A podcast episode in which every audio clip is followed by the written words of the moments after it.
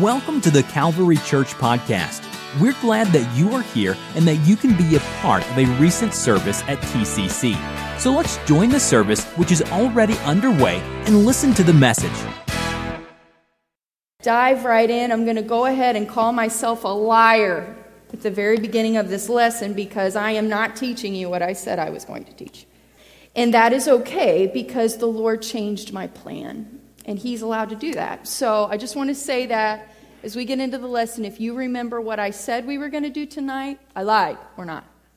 We're not doing that. We are going to um, actually specifically conclude our series on contagious Christianity, and we will be teaching what I talked about last week um, in the next couple of weeks, okay? So um, we are at the final element of our fabulous formula in our book, Becoming a Contagious Christian.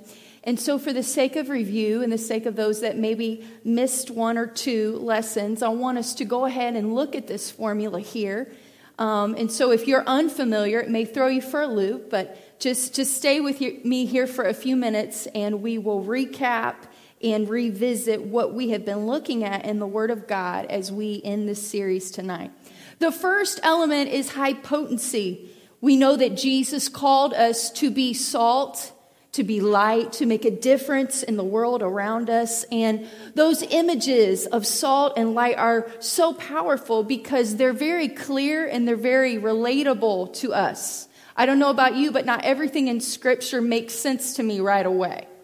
You know, I'm not a farmer, so some of those parables Jesus told I have to kind of dig a little deeper to get the meaning out of it, right? But salt I can appreciate. Any fans of delicious flavor? Yes. All right. Light I appreciate. I'm one of those people that opens the blinds here at TCC. I'm like, what are we doing? Are we vampires? Why are all the blinds closed?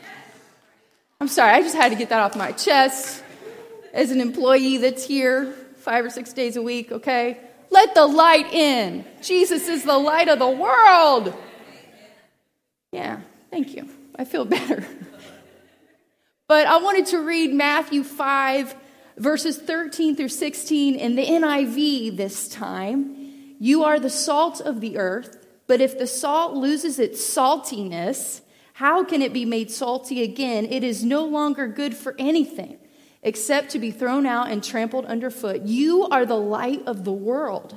A town built on a hill cannot be hidden. Neither do people light a lamp and put it under a bowl. Instead, they put it on its stand and it gives light to everyone in the house. In the same way, let your light shine before others that they may see your good deeds and glorify your Father in heaven. And so that brings us to our second element here of close proximity, what that CP stands for. Now, these last two verses that we just read in Matthew 5, Jesus gives clarity for the purpose of the light and the saltiness that we are to have. The light gives light to everyone in the house is a translation of what Jesus was saying. There it is, high potency, it's effective and close proximity. It impacts the people around it, and so are we. The light is not for your benefit as the believer. Let's just be clear about that. We're not the light of the world. We are not, um, we are not the salt of the earth for us to look good or to impress other people, but rather these things are to be present in us in order to help other people. Matthew 5:16 was our verse of the week a couple weeks ago. Does anybody want to quote to coach Chris? Probably not. So let your light shine before men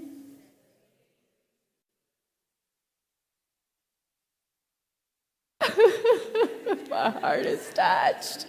Hallelujah. We got some quizzers in the house that they may see your good works. That's why the light is supposed to shine. Not so they think we're awesome, not so that they feel worse about themselves, But they see your life and say, My goodness, maybe what they have is real.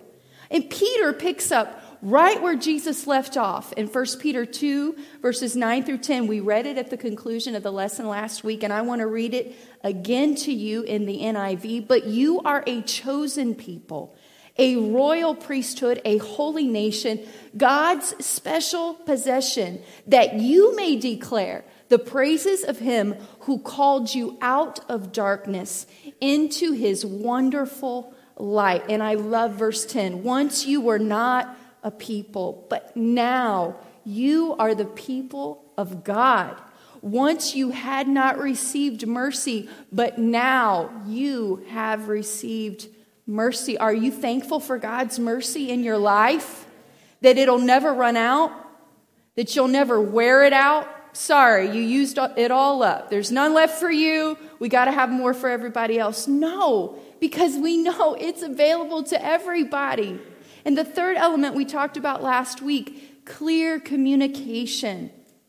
Because of what we believe, because of what we've experienced, we are called by God to communicate these things, to tell other people. And so last week we discussed it solely from the perspective of our personal testimony. And we see this approach to evangelism very specifically in the New Testament. Just for review, three highlights here. The woman at the well in John 4:29, "Come see a man who told me all I ever did. Jesus did this for me." Peter and John in Acts 4, "We cannot but speak of what we have seen and heard." This isn't hearsay. We're telling you what we know to be true, what we are eyewitnesses of. And then the blind man in John 9, whether he is a sinner, I do not know, but one thing I do know that though I was blind, now I see. Clear communication coming from the heart of somebody who's experienced the power of God. Not out of necessarily a textbook or even the Bible itself, but to say, I'm a living epistle. Let me tell you what Jesus has done. And so tonight, we conclude this series by looking at the final piece of maximum impact. In these past few lessons, we have tried to methodically look at the steps to effectively influencing those around us and intentionally leading them towards Jesus Christ. And so, this last step here, this MI, is probably as big of a leap for us as it is for the people that we are trying to reach. You see, up until this point in this formula we've gone over, the, we have been working towards an end goal. And that goal is to bring someone close to this moment of surrender of acknowledging their need for God in their lives, to find a growing relationship with Him. We have been very intentional up to this point. And so, what's it all about? We've been talking to this person. We've been praying with them about the things they're sharing with us. And so now the question has to become at some point in the conversation what is next? What is God saying to you? What, maybe they're asking, what am I supposed to do with what I am feeling? I love that in Acts 2 when Peter is preaching the word of God. They've seen this powerful demonstration of the power of God. They don't even know what they're seeing. And then they come to the disciples and they say, What are we supposed to do now? The Bible says they were pricked in their heart. They were convicted by what they felt, what they were seeing other people experience. And so they came to the disciples and they said, What do we do now? And that is what we've been working towards. And here's the thing that we have to grab a hold of tonight in anticipation of where we're going next week that Jesus did not call us to just go and tell other people. He called us to make disciples. And so, up until now, we've dealt with the going and the telling. But what does it mean to make a disciple? Have you ever thought about that? And an important question to consider is how long does that actually take? What does that process look like? You see, the importance of communicating the gospel is imperative, but according to Jesus, it is not the end of our assignment. It is not enough to just go.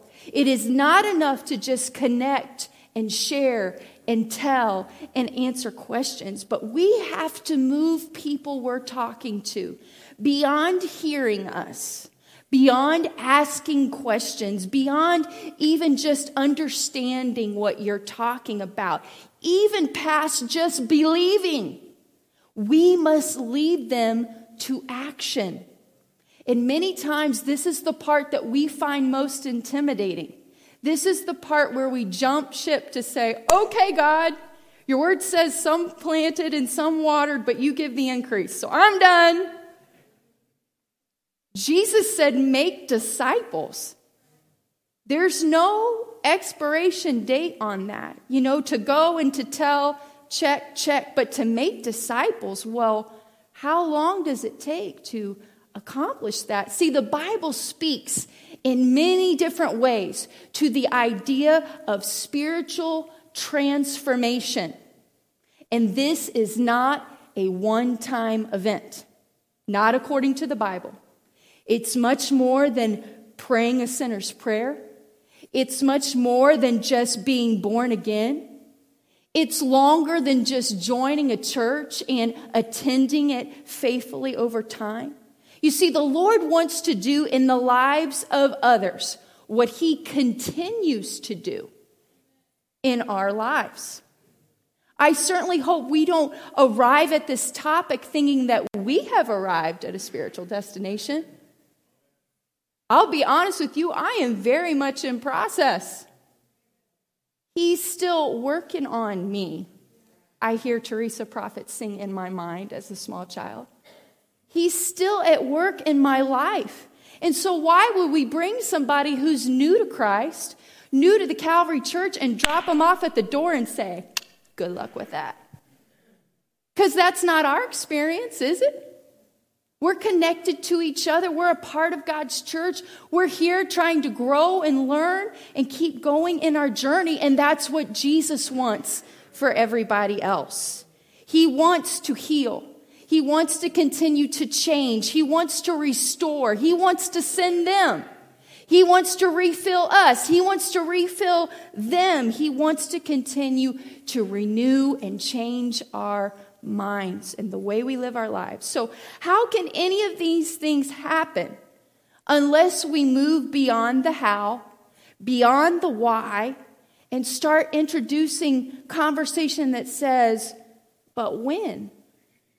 And what are we supposed to do next? And some of this points back to communication.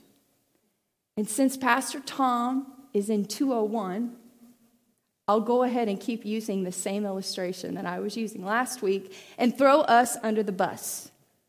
You see, I, it's Valentine's Day, right? And I can share my feelings.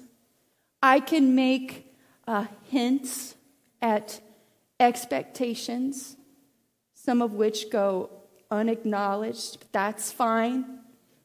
I can, I can talk to him about how I feel and, and even let him know what I feel like my needs are. But then at some point, I need to tell him what to do about it. To be fair, right? Isn't that part of communication? is more than just hints and banging stuff around the kitchen to let you know I'm mad. But at some point, I need to tell him, well, this is what needs to change, buddy.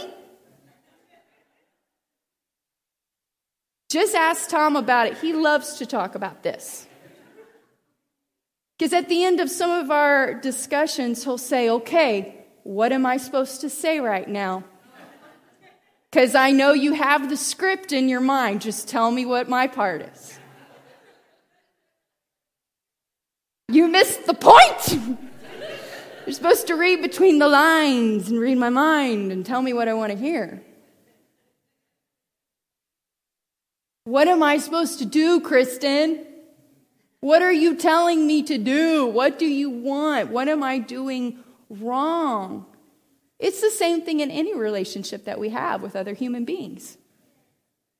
I can be mad at my kids all day long, but unless I clearly communicate to them not only what they should be doing, but what my expectation is and how they should fulfill that expectation.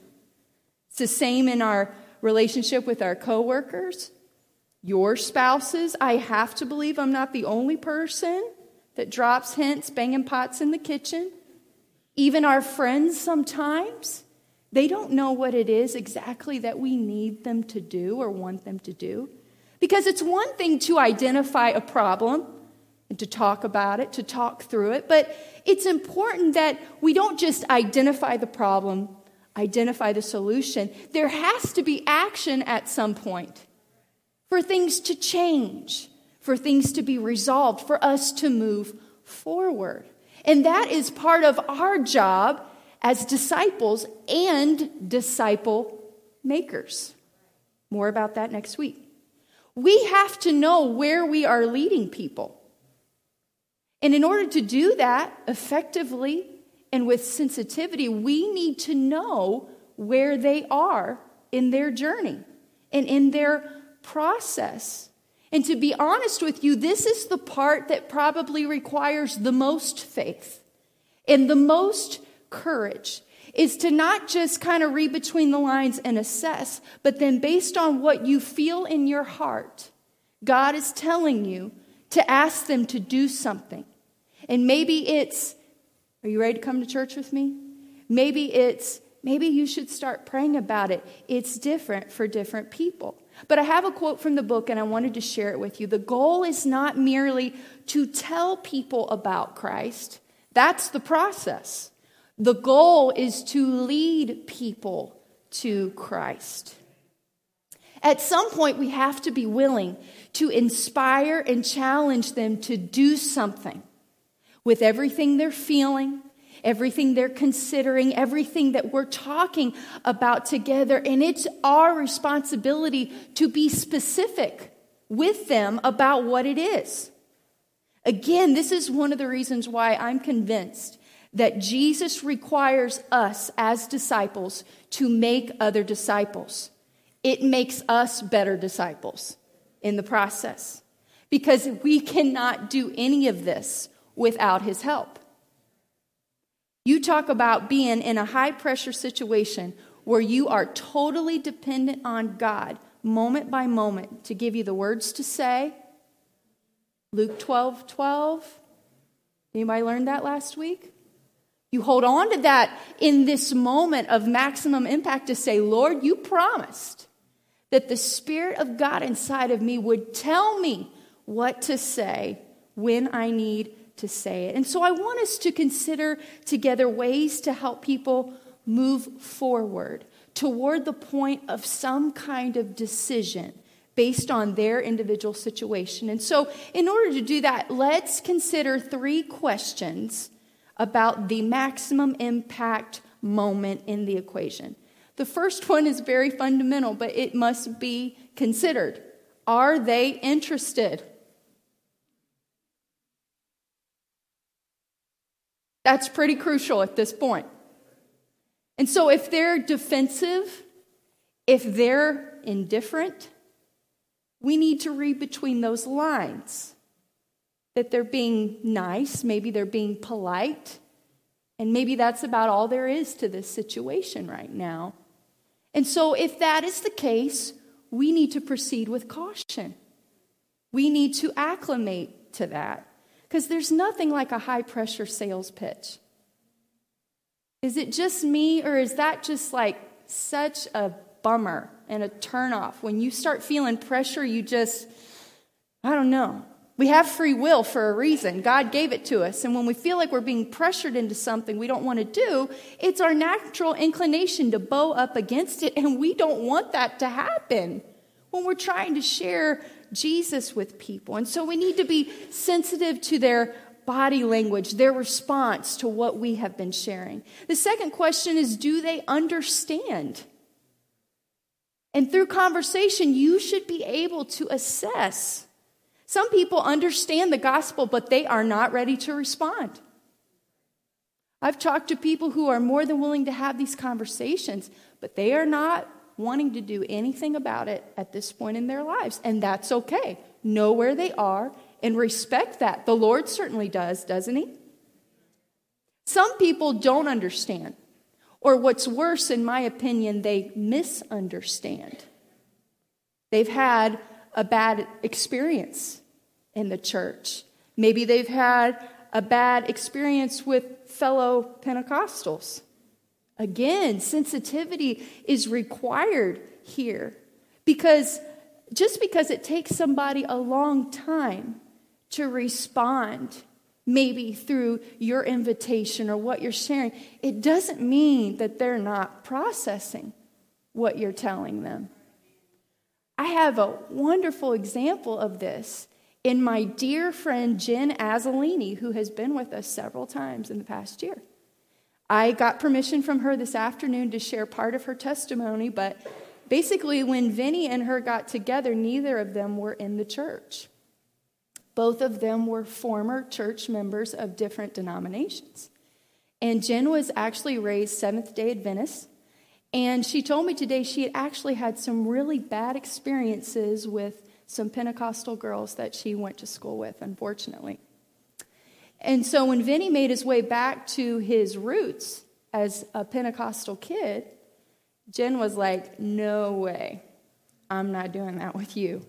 And she had her reasons, but Jen agreed to a personal Bible study. And she had a personal Bible study for six months before she even walked on the church property. Think about what those amazing people who taught her a Bible study were doing. Imagine their questions week to week, month to month, when she still wasn't coming to church, but we were still meeting.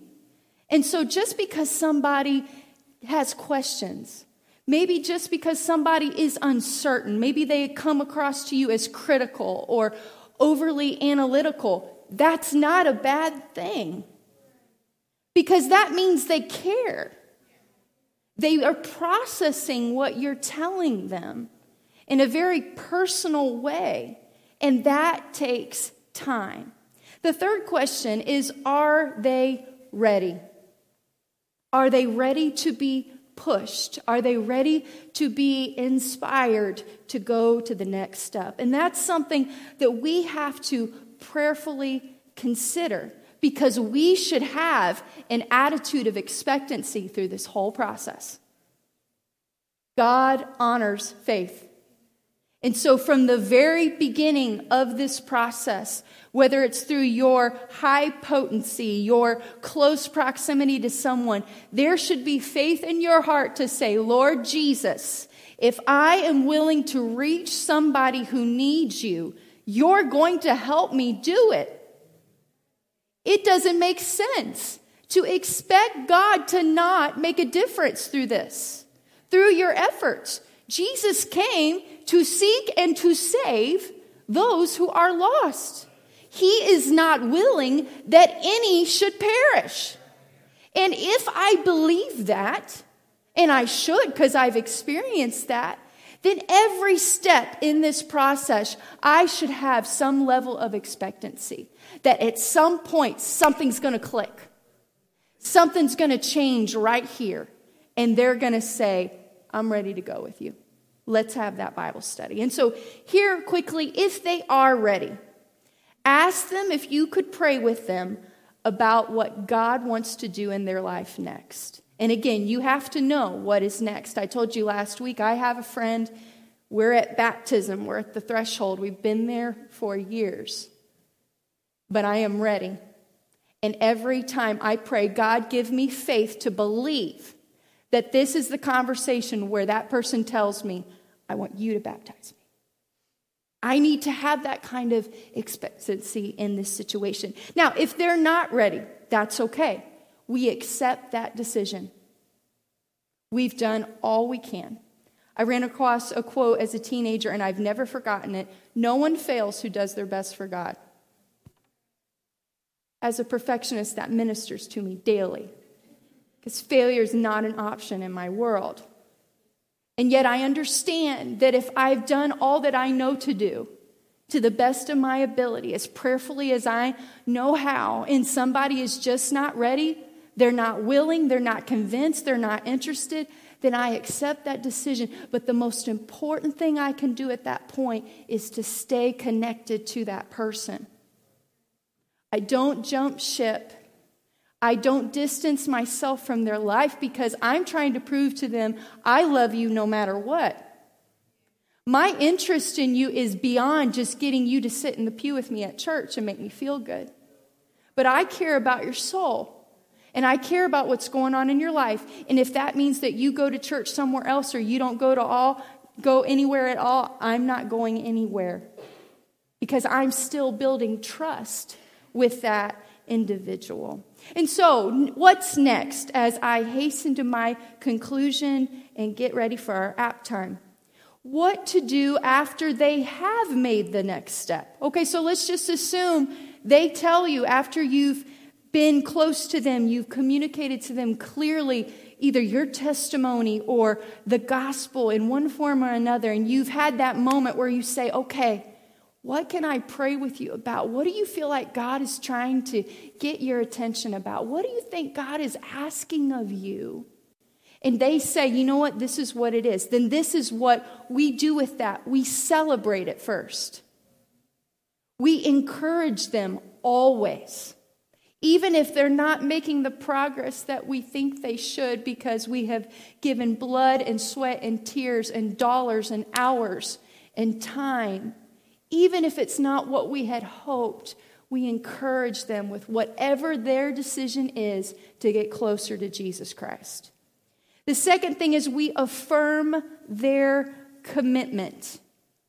We tell them things like, you know what? God is going to help you with that. God hears your prayers. Do we realize that sometimes we are the only person in someone's life that is encouraging them to consider making Jesus a part of their lives? For a lot of people, they have no support. They have the opposite of support.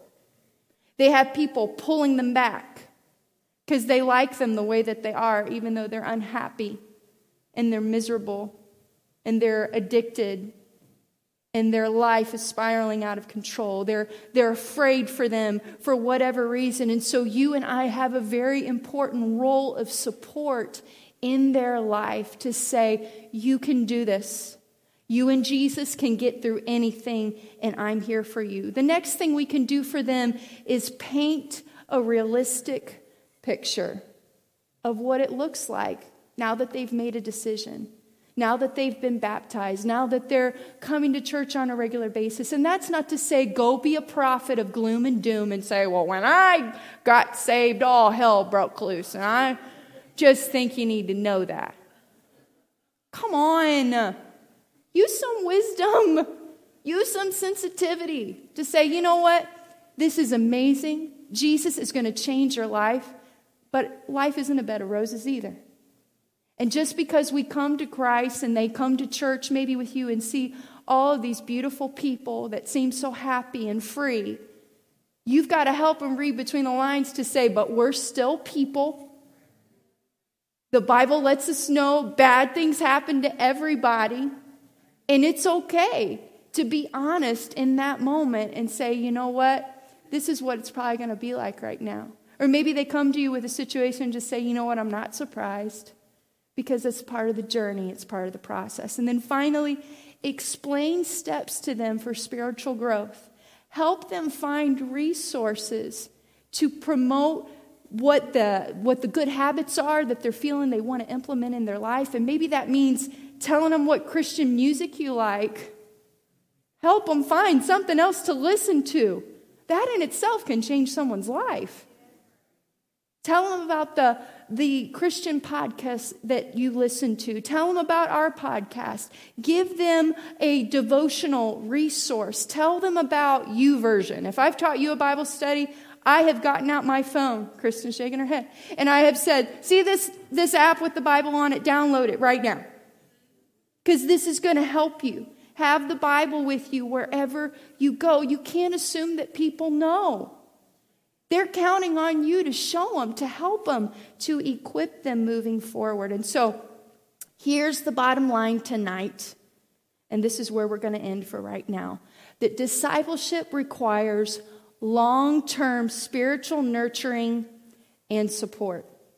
I love John chapter 3, where Nicodemus comes to Jesus. My dad preached a sermon when I was younger called Nick at Night, and I thought that was so clever. Because the Bible says he came to Jesus at night because he was concerned about what his fellow Pharisees would think. But I want to read to you um, just a few verses here in John 3. Now, there was a man of the Pharisees named Nicodemus, a ruler of the Jews. This man came to Jesus by night and said to him, Rabbi, we know that you are a teacher come from God, for no one can do these things that you do unless God is with him. Jesus answered him, Truly, truly, I say to you, unless one is born again, he cannot see the kingdom of God. And so let me give you some practical insight into this whole idea of long term impact in helping somebody become a disciple. Jesus said that everyone who comes into the kingdom of God has to be born again. Now, we understand that to be born of water and of the Spirit. But think about what that terminology implies it implies a fresh start, a do over, a brand new beginning. And so, if you're discipling someone, I don't mean to make you uncomfortable with this term, but you're essentially having a baby.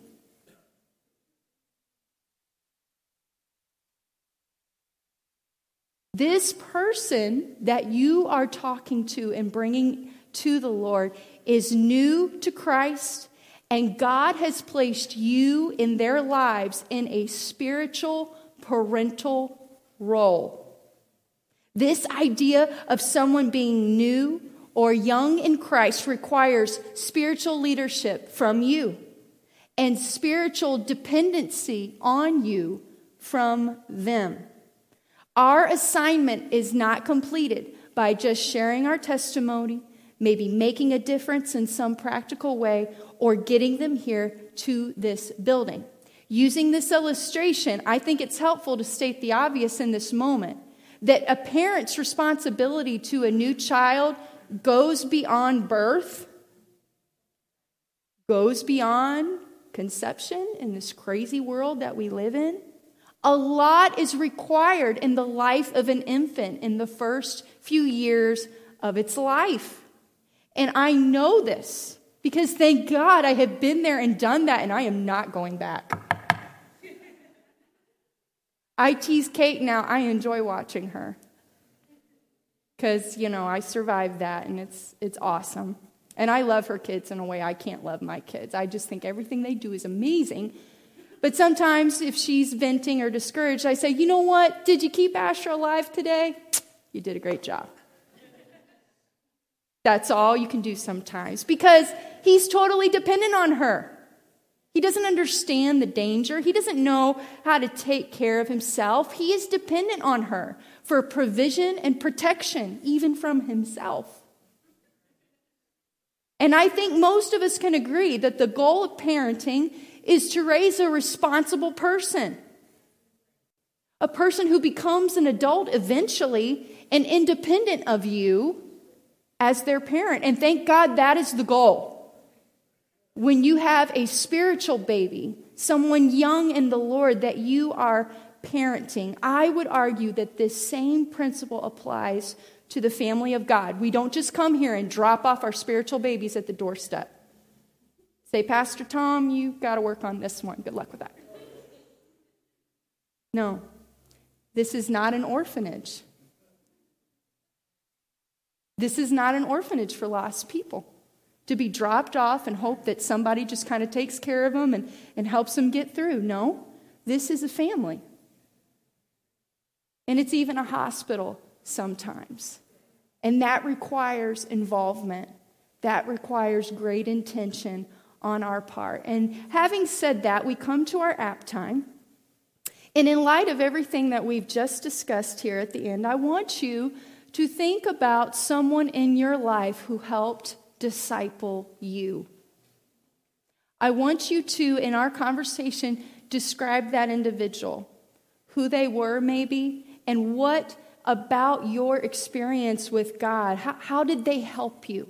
What did they do? What was their involvement like in your life? Now, if you were raised in church like me, then maybe it's a Sunday school teacher. Maybe it's a parent. Maybe it's your youth pastor. All right, so we're going to take a few minutes and just discuss among ourselves who in your life helped disciple you. All right, here we go.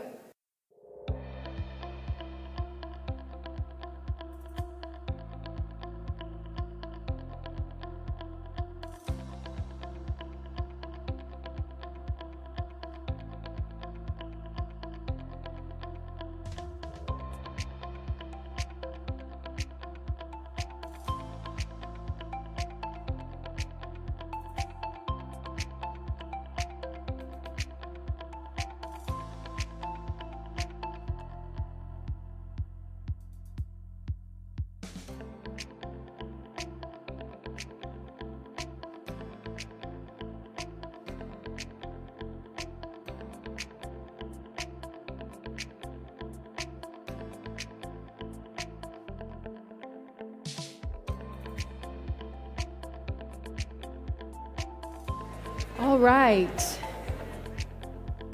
I'll invite you to stand with me as you wrap up your conversation, which sounds great, by the way. But I hope that in thinking about somebody who helped you become a disciple, that maybe there's something about their approach with you or the way that they um, interacted with you, maybe gave you some practical help on just how to talk to the Lord and, and what to do with all the changes you felt like you, you needed to make. I hope in thinking about those individuals that it inspires you to be that to somebody else. Because none of us stand here all on our own, in our own, you know, right or merit.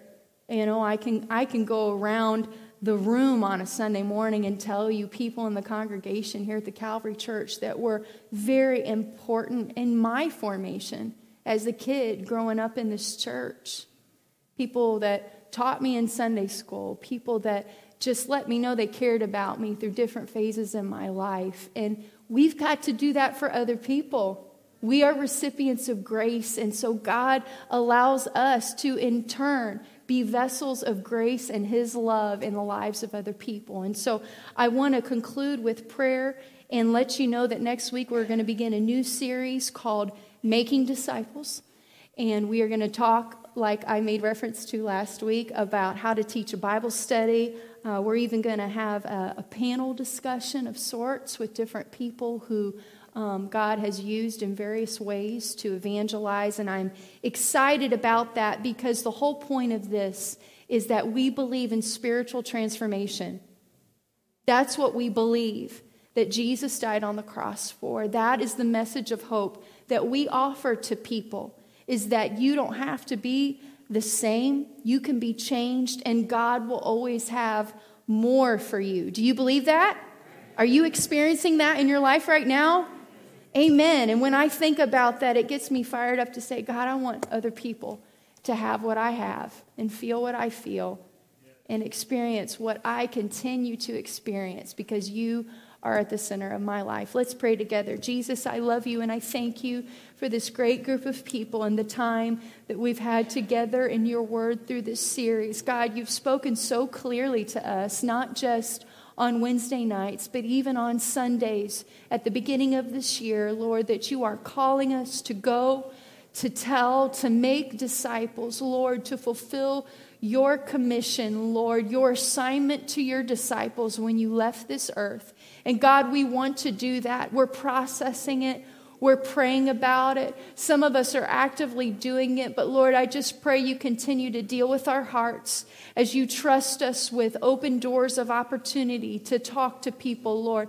Help us to proceed with sensitivity, with a willingness and a heart of expectation, Lord, that you want to help people, you want to save people, and you want to use us to help you do that. And so, God, I pray your covering on us the rest of this week. Let us be a blessing to those around us in any way you see fit. In Jesus' name I pray. Amen. You are dismissed. Thanks so much for being here tonight.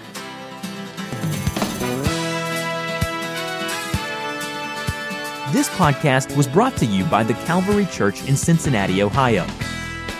For more information about the Calvary Church, please visit our website at www.thecalvarychurch.com.